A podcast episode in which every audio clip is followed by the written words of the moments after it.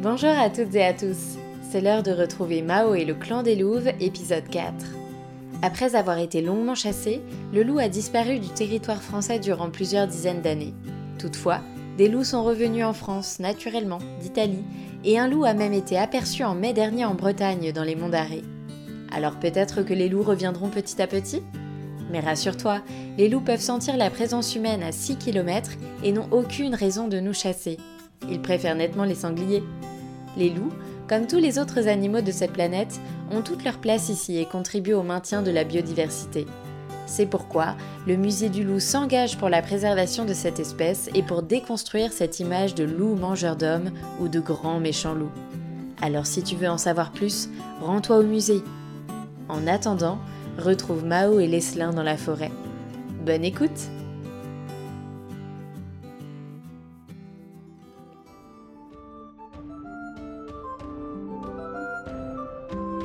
Oyez, oyez, braves gens, damoiselles et damoiseaux. Par-delà les murailles de la ville s'étend une forêt. Et comme toutes les forêts, elle est peuplée d'ombres, de secrets et de créatures mystérieuses. Mais n'ayez crainte, car à cœur vaillant, rien d'impossible.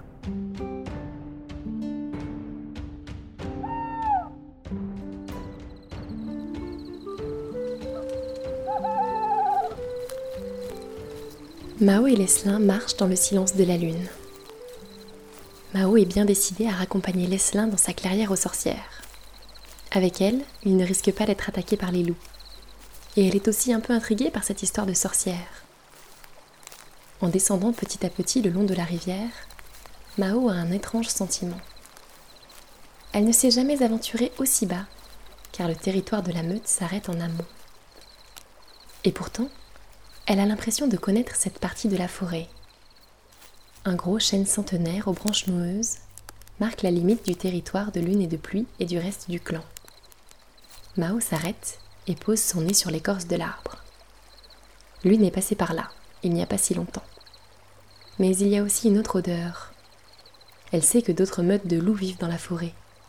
Et là où s'arrête le territoire de la sienne, commence sans doute celui d'une autre. Il va falloir se faire discret, pense-t-elle. Elle grave une petite tête de loup sur le tronc. Leslin l'observe. Mao voit à son regard qu'il se demande ce qu'elle est en train de faire. C'est ma façon à moi de marquer mon territoire. Leslin hoche la tête. Et les loups, comment font-ils? Bah à ton avis, petit coquebert Les loups urinent sur les arbres, pardi. Mais moi, je n'allais pas faire pipi sur tous les troncs de cette forêt. Leslin s'approche à son tour du tronc et le renifle. Berk, ça pue Mao esquisse un sourire. Devant eux, le lit de la rivière s'agrandit. Mao s'arrête sur un rocher qui surplombe le courant. Et tout à coup, elle est prise d'un drôle de frisson. Qu'est-ce qui t'arrive? Je ne sais pas. J'ai une sensation bizarre. C'est comme si j'étais déjà venue ici. Mais c'est impossible. J'ai toujours vécu au château. Les deux enfants poursuivent leur chemin le long de la rivière et le ciel se remplit peu à peu de nuages roses. Le bleu de la nuit s'étiole dans la brume et les oiseaux chantent le matin. Soudain, Leslin saute de joie. Il a reconnu le frêne qui marque l'entrée de la clairière. Il court entre les buissons et Mao peine à le suivre. Elle relève la tête.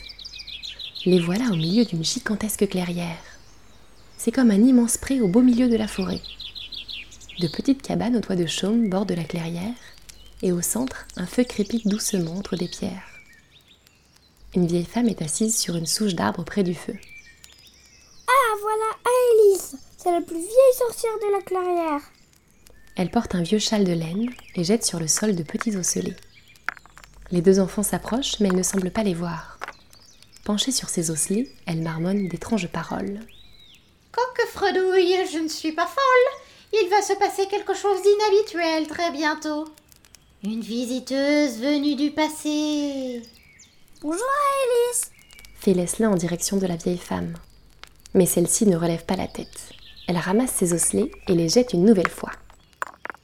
Mais oui, mais oui, tu Dieu, je vous créant qu'il va se passer quelque chose. Alice crie Leslin en se plantant devant la sorcière. Elle sursaute et se plie dans son châle. Mais je ne suis pas sourde, enfin.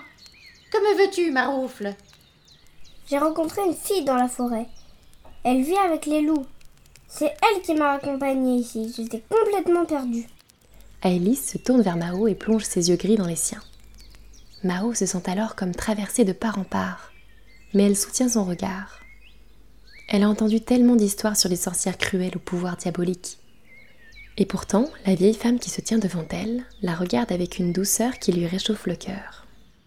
Tiens, tiens, ma devinance a encore marché. J'avais bien prédit qu'il allait se passer quelque chose. Bien veigné, ma petite. Quel est donc ton nom? Je m'appelle Mao. Mao? Morbleu, en voilà une surprise. Un sourire mystérieux éclaire le visage d'Aélis. Elle ramasse ses osselets et s'éloigne en marmonnant. Mao, étonné, hausse les sourcils. N'en prends pas ombrage. Aélis, c'est parfois un peu bizarre. Viens, je vais te présenter à Liselda. C'est ta mère? Non, enfin oui. Enfin, pas vraiment. Je ne sais pas qui est ma mère. C'est comme si elles étaient toutes ma mère et celle des autres enfants. Liselda est la plus forte des sorcières. Elle connaît toutes les plantes de la forêt. Mao commence à comprendre. Les sorcières sont simplement des femmes qui ont choisi de vivre à l'écart du village, au milieu de la nature. Elles connaissent de nombreuses plantes et vivent au rythme de la forêt. Leslin entraîne Mao dans une cabane. Des plantes pendent partout du plafond. Une jeune femme est agenouillée sur le sol et elle effeuille une grande tige grise sur un petit bout de tissu à ses pieds. Elle lève la tête. Leslin Ah, je me suis inquiétée. Je trouillais qu'il te soit arrivé une malaventure ou que tu te sois fait dévorer par les loups. Je me suis perdue, mais j'ai rencontré Mao. Elle m'a aidé à retrouver mon chemin. Liselda sourit à Mao et hoche la tête pour la remercier. D'où viens-tu? De la forêt Enfin, non, du château. Mais je me suis enfuie car ces gueux sont fourbes et vils. Et maintenant, je vis avec une meute de loups. Liselda plisse les yeux. Ainsi c'est donc possible. J'avais entendu des histoires d'enfants recueillis par des loups, mais euh, je pensais que ce n'était que des légendes, car les loups sont des créatures effrayantes. Mao fronce les sourcils. Non, non, ce sont juste des animaux qui ont faim ou qui se défendent. Mais les loups ne sont pas cruels ni assoiffés de sang. Au contraire, ils sont loyaux et braves. Ce qu'on raconte à leur sujet, ce n'est que bâclage et baliverne. Ce sont les pièges que les gens du village leur tendent dans la forêt qui sont cruels. Liselda sourit. Tu les connais bien mieux que moi, et tu as sans doute raison. Venez vous asseoir et mangeaillons. Une bonne pitance nous fera du bien. Elle leur sert une soupe dans des écuelles et des galettes épaisses qu'elle fait chauffer sur les braises. Mao se jette dessus. Elle qui ne mange que des racines et de la viande à moitié crue depuis des mois, elle se régale de la soupe de Liselda. Cette dernière la regarde avec attention et elle se met même à tourner bizarrement autour d'elle. Cette petite tache que tu as dans le cou, C'est une tache de naissance. répond Mao la bouche pleine. Liselda pose doucement sa main sur son épaule. comment as-tu dit que tu t'appelais déjà? Mais Mao n'a pas le temps de répondre qu'un cri retentit dehors. Liselda se dresse sur ses pieds et ouvre en grand la porte de la cabane. Aélis se précipite à l'intérieur, les yeux écarquillés. Les, les villageois, ils sont là. Je les ai vus, ils arrivent. Dans leurs mains des pieux, des fourches. Ils nous ont encerclés. Ah, les gueux, cela ne leur suffit pas de nous chasser de nous menacer. Il faut qu'ils viennent jusqu'ici. Mais pourquoi? Parce que nous sommes différentes. Et que nous voulons vivre libres, sans personne pour nous dire quoi faire ou penser. Parce que nous sommes indépendantes. On fait de nous des êtres maléfiques et nos connaissances des plantes deviennent de la magie noire. Mais qu'à cela ne tienne. Ils veulent la bastaille, ils vont la voir. Montrons-leur à ces couards. s'exclame Liselda en saisissant un arc posé sur le sol. Mao agrippe fermement sa lance. Elle pourrait s'enfuir. Après tout, ce n'est pas son histoire. Elle ne fait pas partie du clan des sorcières. Mais elle sait reconnaître une injustice et elle est prête à tout pour défendre les sorcières. Leslin empoigne une arbalète et tous sortent de la cabane. Les autres sorcières du clan sont dehors et elles se regroupent au centre de la clairière. Derrière les buissons pointent les armes des villageois. Mao balaye les abords de la clairière du regard. Ils sont partout, nombreux, très nombreux, trop nombreux. Elles ne tiendront pas longtemps. Elle voit les premiers villageois qui approchent, un sourire mauvais sur leur visage.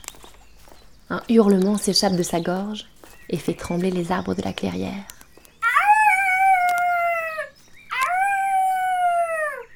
Les villageois s'arrêtent et la regardent, pétrifiés.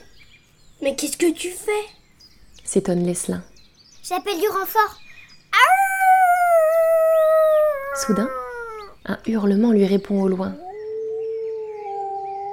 Et un autre lui fait écho, et encore un autre. Mao saute de joie. La meute m'a entendu, nous ne sommes pas seuls. Les villageois se regardent, les rahuris. Peste soit de cette sorcière Elle a appelé les loups Vite Fuyons Laissons ces folles ou les loups vont nous estrier Et les voilà qui repartent en courant, effrayés. Mao sourit. On leur a fichu une sacrée frousse à ces cœurs de lapin. Je ne pense pas qu'ils reviennent avant un bon moment. Liselda la prend dans ses bras. Merci, Mao. Mille fois merci. Mao se sent comme réchauffée au contact de la sorcière. Elle pose sa tête au creux de son épaule. Et c'est alors qu'elle aperçoit une petite tache brune dans son cou, cachée sous ses longues boucles noires. Mais, mais toi aussi tu as une tache, comme moi. Liselda hoche la tête. Mao, je crois que je te connais. Je crois que tu es ma sœur. À ces mots, c'est comme si un voile se déchirait devant les yeux de Mao. Des souvenirs remontent comme dans un rêve. Elle a la tête qui tourne. Elle revoit la clairière et elle, bébé, qui joue près du feu. Les bras de Liselda qui la bercent. Les chansons d'Aélis. Et puis les villageois qui viennent enlever les enfants pour ne pas qu'ils soient élevés par des sorcières. Les écuries, Aubertin qui s'occupe d'elle, et les souvenirs de la clairière qui s'effacent peu à peu pour être remplacés par sa nouvelle vie. Elle comprend pourquoi la forêt lui a semblé si familière tout ce temps. La vieille Alice lui prend la main. Tu te souviens maintenant? J'ai su tout de suite que c'était toi. Les osselets l'avaient prédit. Mao a à peine le temps de réaliser ce qui lui arrive qu'un petit grognement qui vient des buissons la ramène à la réalité. Mes frères et sœurs, bien sûr, vous êtes venus. Les sorcières, un peu effrayées, regardent Mao. Certaines partent en courant en direction de leur cabane. Mais Liselda les rappelle. N'ayez crainte. Mao connaît les loups. Et ils ne sont pas plus dangereux que les sorcières. Ajoute-t-elle avec malice. Mao se lève et se glisse jusqu'à la meute qui l'attend derrière les arbres. Les loups et les loups se pressent autour d'elle, inquiets. Elle frotte son museau contre ceux de lune et de pluie. Ils la regardent, l'air intrigués. Oui, j'étais en danger, mais grâce à vous, c'est fini. Merci. Elle caresse Trèfle qui pose sa patte sur son pied. J'ai retrouvé ma famille, ma vraie famille. Je suis une sorcière, mais je suis aussi une louve maintenant. Et je ne vais pas vous abandonner. Lune lui lèche la main et Mao s'accroupit en signe de respect. Elle en est certaine désormais. Sa vie est là, au cœur de la forêt, avec les louves, les loups et les sorcières. Elle sait que les deux clans ne vivront jamais ensemble. Ils se croiseront peut-être de temps en temps, mais elle devra partager sa vie entre la grotte et la clairière. Et pourtant, cela la rend heureuse. Elle se redresse et un long hurlement sort de sa gorge pour monter vers le soleil.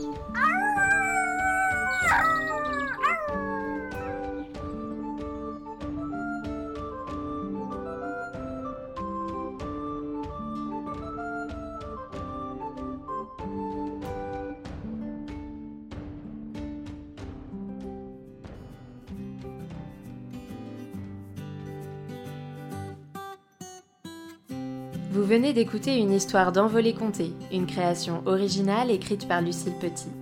Pour nous soutenir, mettez-nous 5 étoiles et un commentaire sur Apple Podcast et retrouvez-nous sur Instagram à envolécomté.